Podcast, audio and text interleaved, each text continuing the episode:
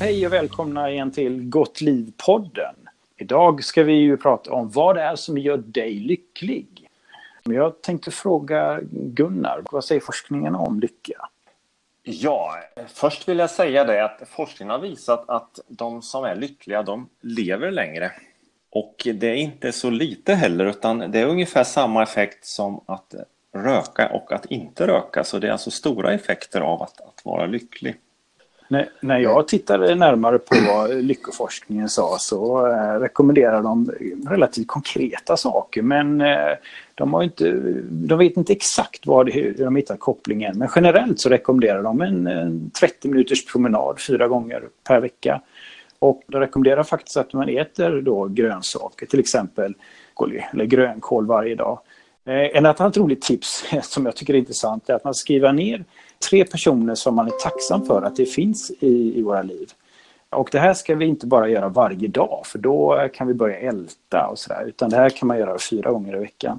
De nämner också i studier att det är viktigt att vi besöker en nära vän eh, eller en släkting varannan vecka. Och de understryker då det här, de här sociala eh, aspekterna. Det är väldigt, väldigt viktigt då att de rekommenderas att man inte ska gå en enda dag utan social kontakt. Hur tänker du eh, Gunnar när du hör det här? Ja, det där är ju fantastiskt att det är så. Och eh, det, den forskning jag har läst här bland annat är ju om att det ger lycka att hjälpa andra. Att eh, till exempel en titel här, Doing well by doing good. Benefit for the benefactor. Att om man hjälper någon så är det faktiskt den som hjälper som faktiskt får störst nytta. Och det är ganska fantastiskt. Um, när man läser i populärvetenskapliga böcker så nämner man ju saker som tacksamhetsjournaler. Är det någonting som du har läst i forskningen om? Ja, det, det finns starkt vetenskapligt stöd för det. Att, att uh, vara tacksam för saker och ting, det ger mer lycka. Och det kan vara väldigt enkla saker att man har ett jobb eller att man eh, har vänner, att eh, man bor på ett bra ställe, att eh, man har fred i det land man bor i och så vidare. Sådana som man kanske tar för självklart. Någonting som också forskningen visar är ju att om vi till exempel gör en stor förändring som känns oerhört positiv och vi känner att vi har lycka, vi kanske köper ett nytt hus eller vi vinner på Lotto.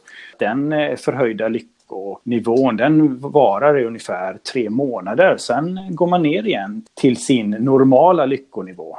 Ja, man vänjer sig vid sådana saker och, och då är det som sagt var inte så långvarig effekt. Och något som har också visat starkt vetenskapligt stöd det är det här med socialt stöd. Att, att eh, om man stöttar varandra så, så blir man lyckligare. Det finns väl en risk med detta, det vet jag. Man kan tänkas tycka att det är relativt självklara saker, att de goda tingen gör oss lyckliga. Men det betyder ju också att vi, eh, vi kan samla på oss små lyckostunder. Och det kan ju vara en tystnad, det kan vara en promenad med hunden. Det kan vara det mest självklara, det som vi tycker är bra. Och det är den lilla stunden tror jag som vi bör leta och hitta mer lycka. Ja, det är väl det här gamla ordspråket att, att om man kan vara lycklig åt lite så kan man bli lycklig för mycket.